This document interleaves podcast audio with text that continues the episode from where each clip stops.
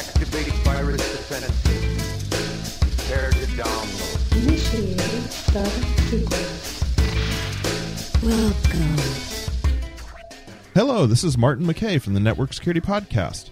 And this is Chris John Riley from the Eurotrash Security Podcast. You're listening to the official podcast for the 26th Annual FIRST Conference, the 22nd through the 27th of June 2014 in Boston, Massachusetts. And now we join our interview in progress. Initiating shutdown sequence. So this is Martin and Chris, and we're talking to Gene Spafford, who's a professor at Purdue University, and Gene just gave the keynote speech this morning at first. Gene, you kind of had a, a little bit of a negative message for us, which is that, uh, you know, 20 years later since you last gave a keynote at, at first, and as long as you've been in security, you're starting to see things, or you're continuing to see things go downhill, and you see a lot of problems with that. Uh, that's correct. I see that we continue to do a lot of response. We do a lot of patching. We do a lot of add on, add yet more layers. But fundamental issues aren't addressed because they're hard and they're expensive. And people would much rather move ahead with the incremental uh, rather than to go back and look at the fundamental. So, but looking at the fundamental would require actually rethinking how we do some things from the ground up. And that's hard work. I mean, as you said, it's expensive. Where, if we really want to do that looking at the fundamental, where would you say is the very first place you think we need to start? Well, all of this is connected together. It's an ecosystem. So I'm not sure that it's simple to say a first thing, but I believe that one of the most critical issues to be addressed is a basic understanding that not all systems are equal. We don't need to have the same system across every role in the enterprise. That's cheaper on acquisition and training and uh, adding some applications.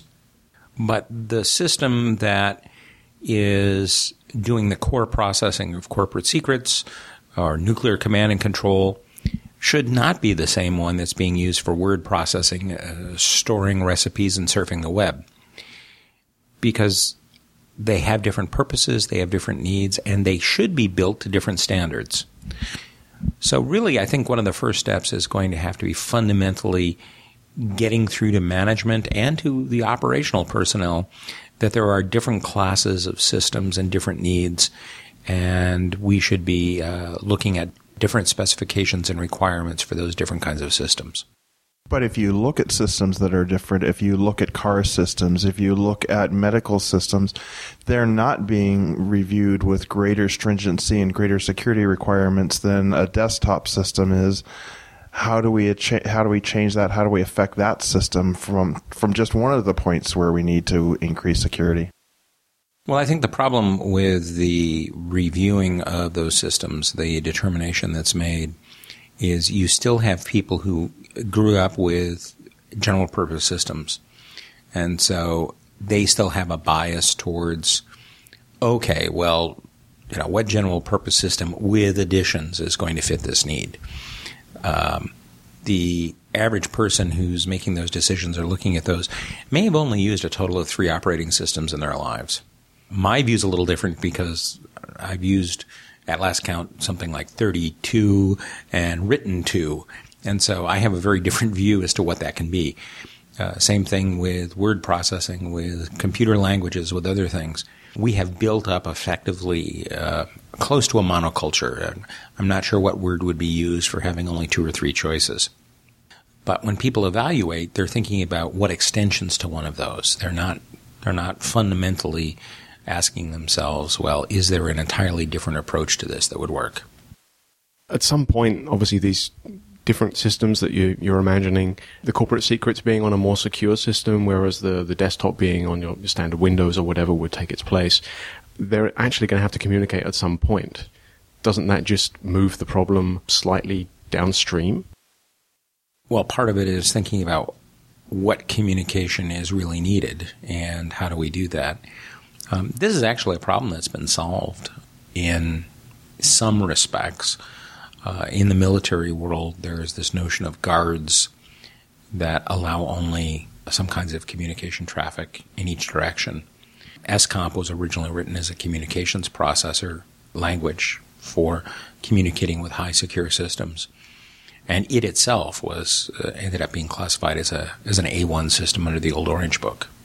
So there are um, there are methods of monitoring the communication, but if you think about it, the corporate secrets system, if it's written correctly, doesn't need to download patches every week. It doesn't need to download updates to antivirus every week. It doesn't need to go out for browsing the World Wide Web. The kinds of communication that need to go back and forth can be batched, can be monitored through some kind of guard system, uh, or largely uh, be rendered unnecessary. But part of that is an architectural issue. We've got to actually think about uh, the role of the systems, the role of the information, and what our overall business goal is. If security is one of the prime drivers rather than simply a secondary feature, uh, we may well be able to architect those those uh, uh, big systems, not not just individual computers, but collections of systems, in a way that supports what we want and reduces communication. But security isn't a prime driver right now. It's simply making profit, and most people think of security as a way of something that's getting in, in the way of profit. The short-term thinking of let's just patch it on the next cycle is uh, what really, in most cases, is is what's driving things. And as you said in your presentation, one of the problems that's looming is the long term problem with patches, where short term it looks like the right thing to do, but long term we're going to collapse underneath the weight of all the patches that need to be installed. Uh, yes, and I guess if you want to take away from part of my talk, it's that we don't have enough people taking the long view on anything on patching, on systems design, on recruitment and training of individuals, on release of information, on even national policy. And, and instead, the view is always more heavily weighted towards near term, what do we do tomorrow, which tends to lock us into certain paths for the long term as well. Those of us who work in the field, those of us who have some better awareness of what's going on, have a certain obligation to try to look at a longer term, to try to do a better job of shaping uh, the way those decisions are made. For the incident response community, this is particularly difficult because by nature, it is responding to what's happening in the near term. And it's very difficult to take a longer term view when that is your day to day job is looking at the short term. So part of what I wanted to try to get across in the talk with some of the figures I gave and some of the historical perspective is to get people to realize that there is that longer term. They really do need to think in, in that longer term. How effective that'll be, I don't know. But, uh, this this also goes to when I was saying there's a difference between education and training. Training is a short term response, education is a long term response. We've got to get that balance right too. So, how do we convince companies to, to stop evolving their products and just go back to the drawing board and really think about it? Because we're using Windows operating systems that at their very basis are still based on Windows NT technology from 10, 12, 15 years ago. All we're doing is evolving that product adding on additional features, fixing bugs, and then throwing out there as a new operating system. Same with Linux, same with everything else. How do we get companies to really look at this, go back to the drawing board, and invest serious amounts of money and thought into something that's going to take us through the next 20 years? I think Windows actually uh, was designed initially in 1987. So the fact that that's the technology we're still using despite moving ahead to uh, vast improvements in processor speed, networking speed, multi core technology, um, should give people some pause.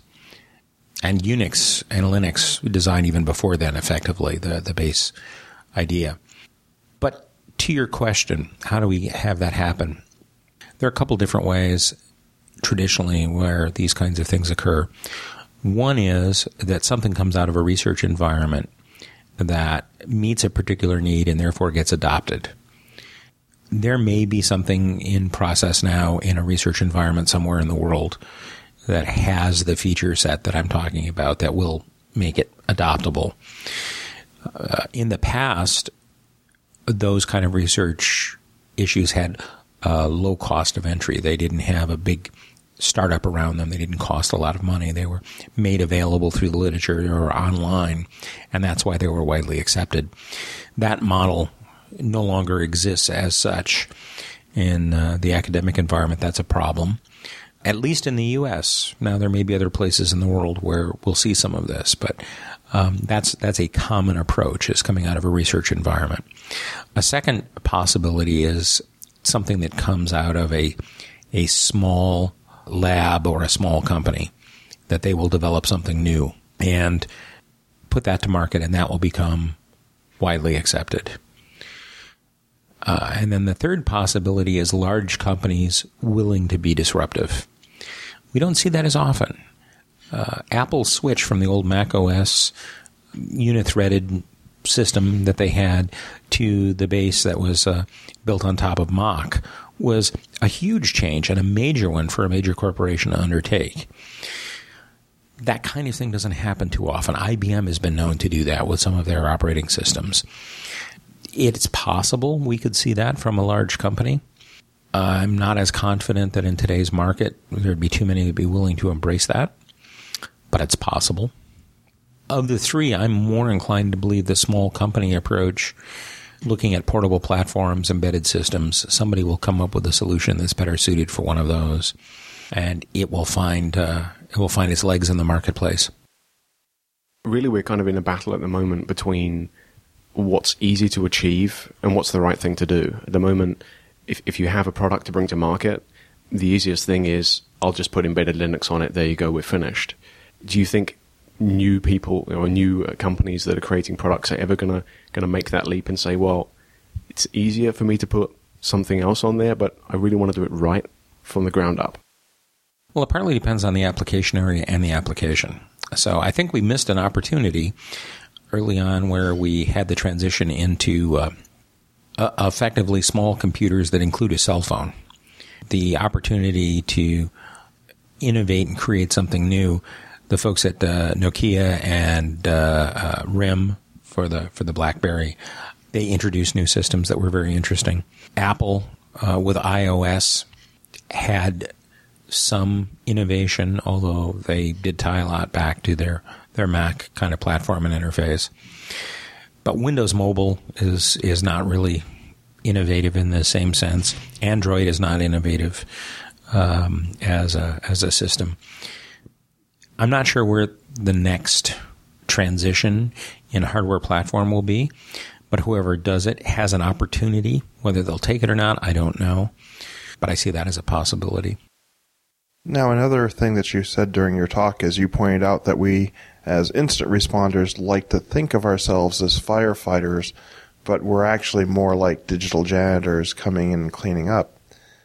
But you also called out the community because it is a more of a closed community. It is an insular community where we share information between ourselves, but not with organizations outside of the community, not with other companies or, or people who aren't somehow tied to this community. Is that something you see that we can change easily, or do you think that that's going to be take another cultural shift in some way and, and, and some big event? I think it can be changed, but it's going to be difficult. I'm not I'm not really deeply familiar with a lot of the first teams. I know some of them. And they're based in environments where the the company the organization that is the parent organization doesn't like to share information. And so they in some senses grudgingly or with with the strength of NDAs are willing to allow participation in in FIRST and other kinds of fora sets, such as some of the community uh, sector teams that in the U.S. Changing that is going to be a struggle because by nature, some of those organizations, particularly financial organizations, some defense organizations, don't like to share.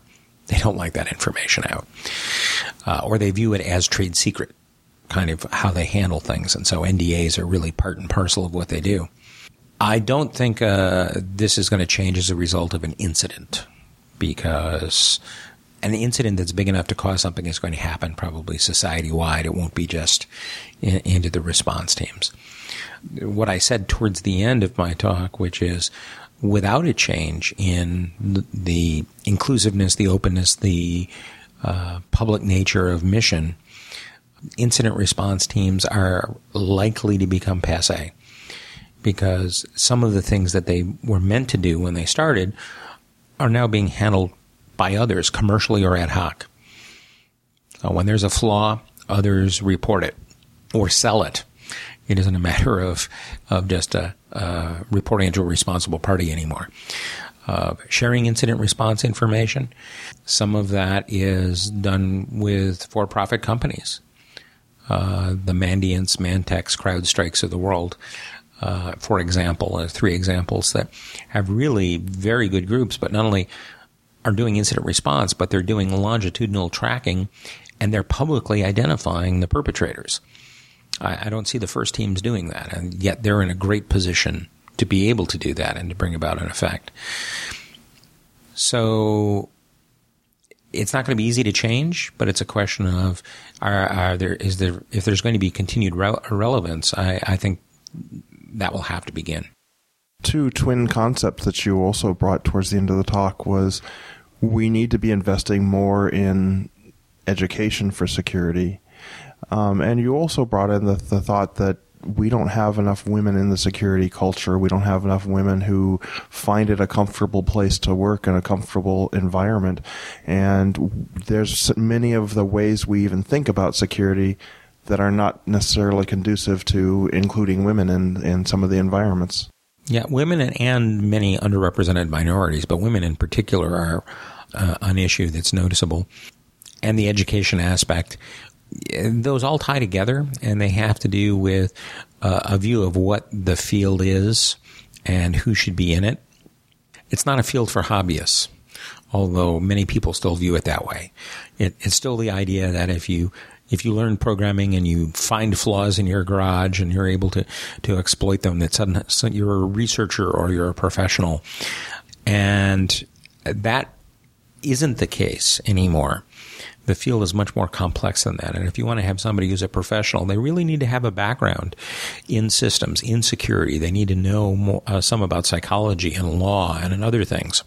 But there is such a pressing need for the people who have the hands-on immediate skills, the technological skills to set the dials, read the logs, trace back the, the network packets that employers and, and others are willing to cut corners and take anybody who's able to show some expertise in that area. And we have these capture the flag competitions that glorify those who can do that kind of thing. Uh, we have pundits who don't understand the difference between training and education. Where training, we can take some individuals and teach them those immediate skills. But the underlying concepts about network design, about operating system design, about human behavior and human computer interfaces and so on requires a longer, deeper educational process. That has to be valued, and we have to support that process and find ways uh, to value the people who pursue those approaches. What I've seen as an educator and as a professional in the field is that women in particular, uh, and some in the minority community, uh, aren't really as comfortable being out front center in, in that competitive environment. Being the ones to try this, try that, see what breaks through, see what see what stops an attack. Uh, they very often prefer to be a little bit quieter, more laid back, give deeper thought to things. We don't have competitions for that. We don't seem to value that in the same way. Until we do, and until we get away from the idea that it is a, a hobby, where if somebody is particularly good with finding a particular set of flaws, that somehow makes them a, a rock star, uh, we're going to continue to have an imbalance in the in the uh, composition of the field. But security as a as a career is only about 25, 30 years old. Really, it still is a, at a place in a, as a new career where we're taking the baby steps. We're hobbyists still for the the large part. Is it too soon to be asking for that sort of deep thought and that sort of, of educational system that encourages having people who have had a broader set of education instead of somebody who came up through the ranks by playing with their computers in the garage and going, oh, this is how it works, and then learning the, the broader implications through a lot of hard experience. Um, I think there's room for both. And, and no, it's probably not too soon. It, it's too soon to standardize because we are still learning there. Uh, but it's not too soon to recognize that there are differences, that we want to have two different kinds. So, for instance, it's still the case that uh, kids, usually boys, will work in their garage and, and rebuild the engine in their car and make it go faster, or they'll do something unusual to the transmission, or you know they'll they'll they'll do it hands on. They'll learn how it works. They'll have their hands on the tools.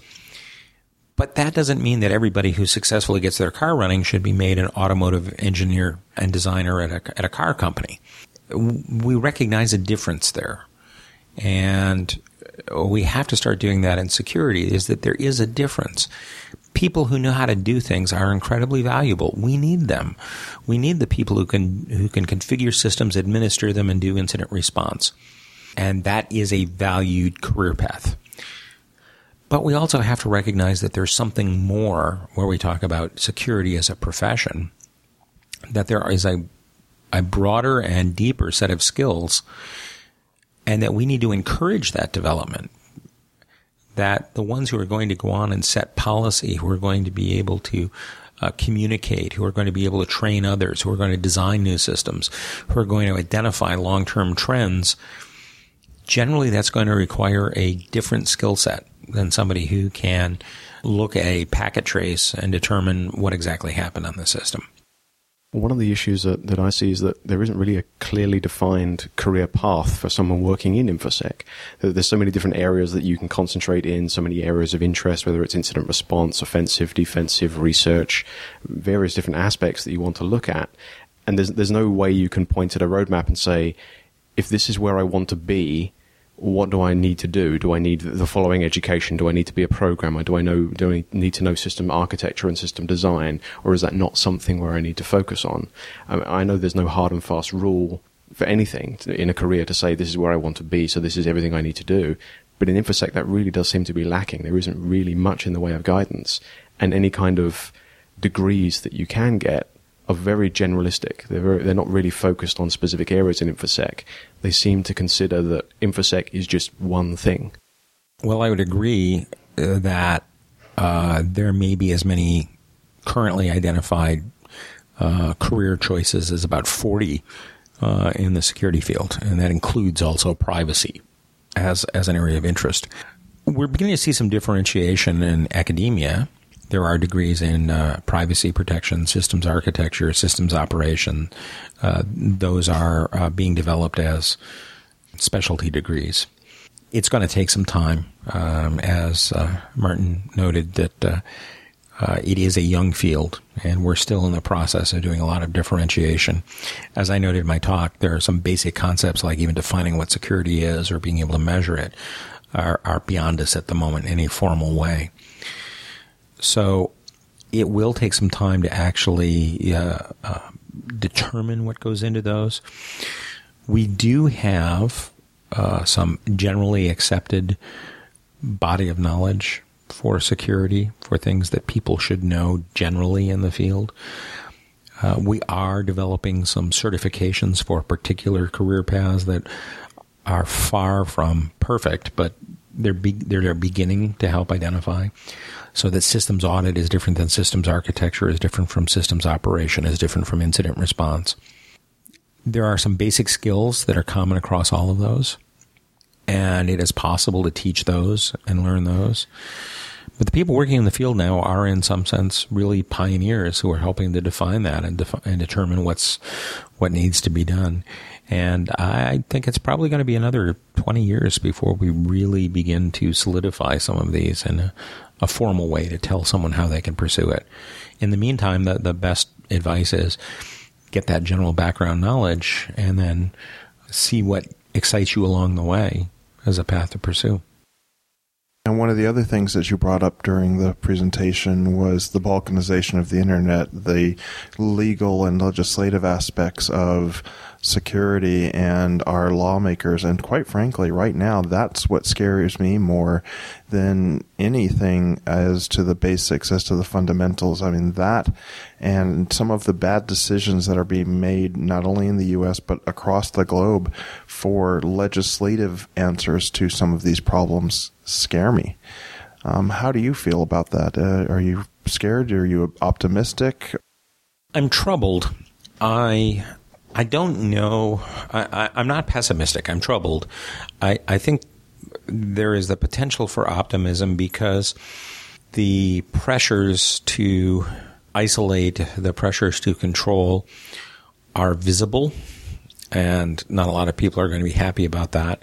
They also interfere with commerce. And uh, if anything from history teaches us that that one does not interfere with commerce or religion because those things tend to lead to bad results. So what I what I think we might see is that uh, economic backlash can have some effect. Uh, we're seeing some of that in the U.S. So the the president appointing the select committee to evaluate what was being done in surveillance. The fact that uh, the House of Representatives that has basically done nothing for several years uh, passed a, a, um, a, bill that included limits on the NSA's ability to carry out some of the things it's been alleged to have been doing. Uh, are both indications that yes, change can occur, political pressure can make a difference. It's just how much needs to happen in enough places before that becomes widely accepted.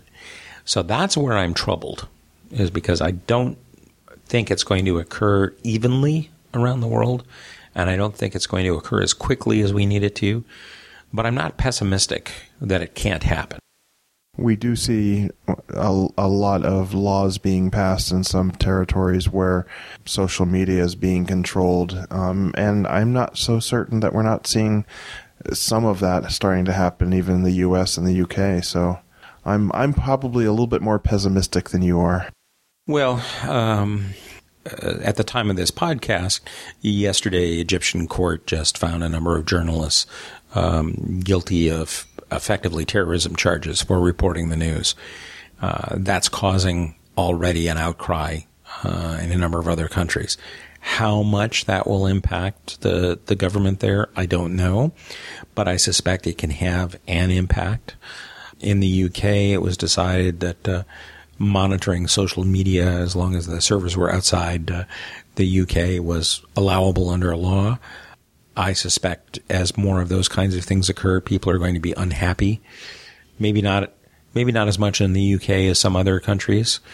Um, but each of these incidents, as they become publicized, as people become aware of them, is likely to cause some pushback.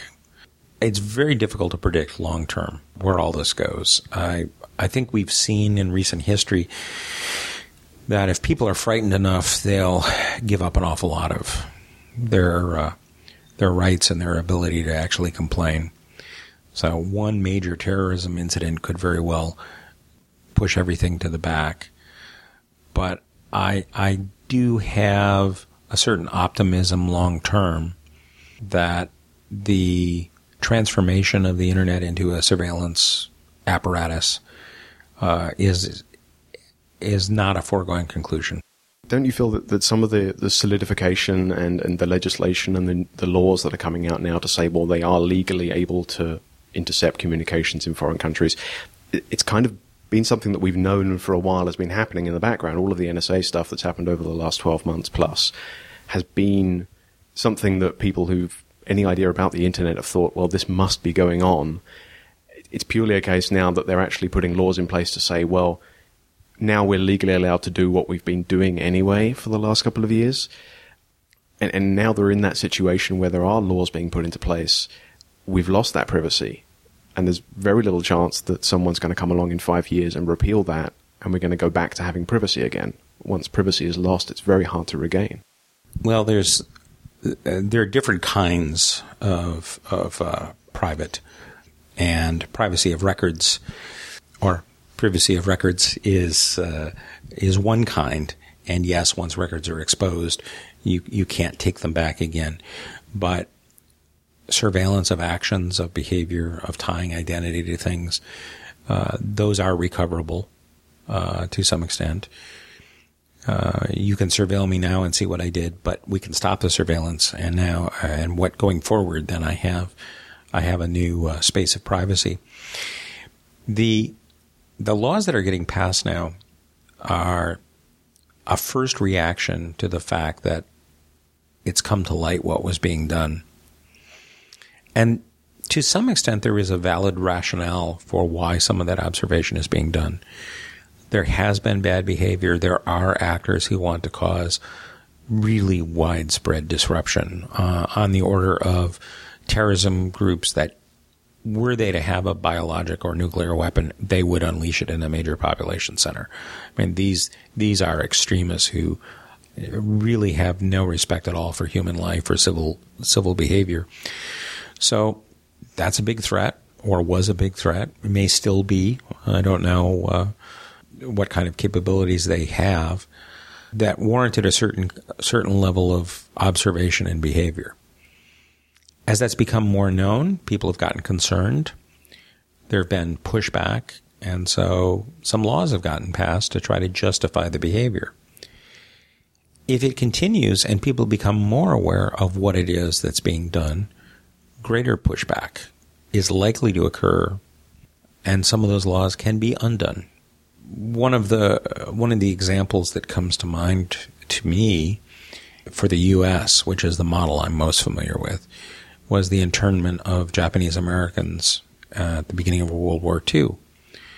The fact that simply that they had Japanese parentage, or in some cases Korean or Chinese, they they simply looked Oriental, caused them to be uprooted from their homes and moved to internment camps for several years.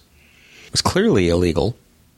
It was it was clearly the wrong thing to do, and yet at the time of war, at the time of conflict, because the threat was considered so great, uh, it was done as a matter of expediency.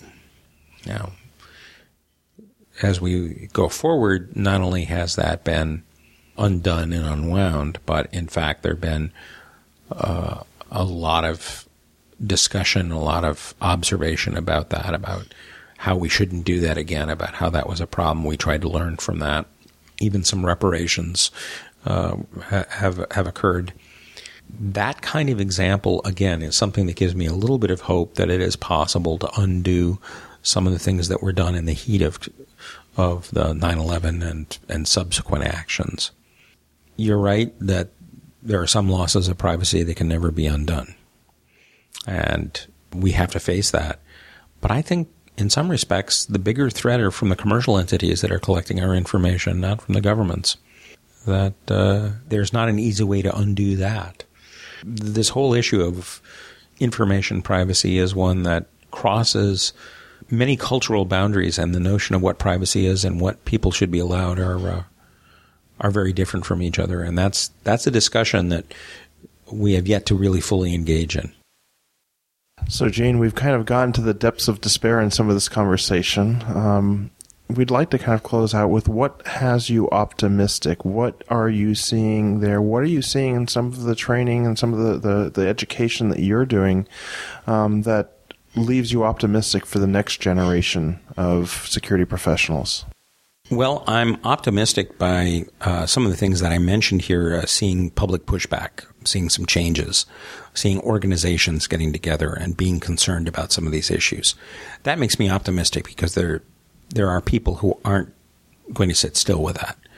I look at the students that come through my program and others, um, and uh, they have a lot of hopes, a lot of energy. They're they're learning the tools that they can use, and that makes me feel good about uh, the future. There aren't enough of them, and we don't have enough support for that process. But it's not a null set, and there's some very good people who are who are in the field now uh, this conference is full of them, many of whom have been here for decades and some for only a few years. And that always makes me feel optimistic uh, to to see the energy and the intelligence and the drive that these people have. So I don't I don't think it's all doom and gloom. Um, I, I think discussing some of these issues, though, will help us to frame the questions that we need to ask. And in the uh, in the long term, can't predict the future, uh, but the possibilities have not been shut off to us. And as long as we continue to fight the good fight and ask the hard questions, uh, I think there's a there's a good chance. It's nice to hear after the, the doom and gloom of our discussion today. There's a there's a light at the end of the tunnel. Maybe uh, somewhere we can we can head, and if we really concentrate, maybe we can we can get to that nirvana of 100% security, if it even exists, or at least move in that direction. Thank you very much for taking the time to, to talk to us. It was a very enjoyable conversation. Hope to uh, maybe catch up with you in another 20 years at the 46th annual first conference at that point. I hope I'm still able to speak intelligently at that point, so thank you very much.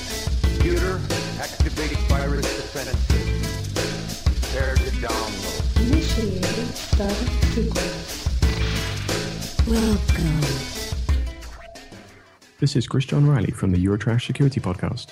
And this is Martin McKeay from the Network Security Podcast. You've been listening to the official first podcast for the 26th annual First Conference, June 22nd to the June 27th in Boston, Massachusetts. You can find out more at www.first.org. Thank you and goodbye, folks. Initiating shutdown sequence.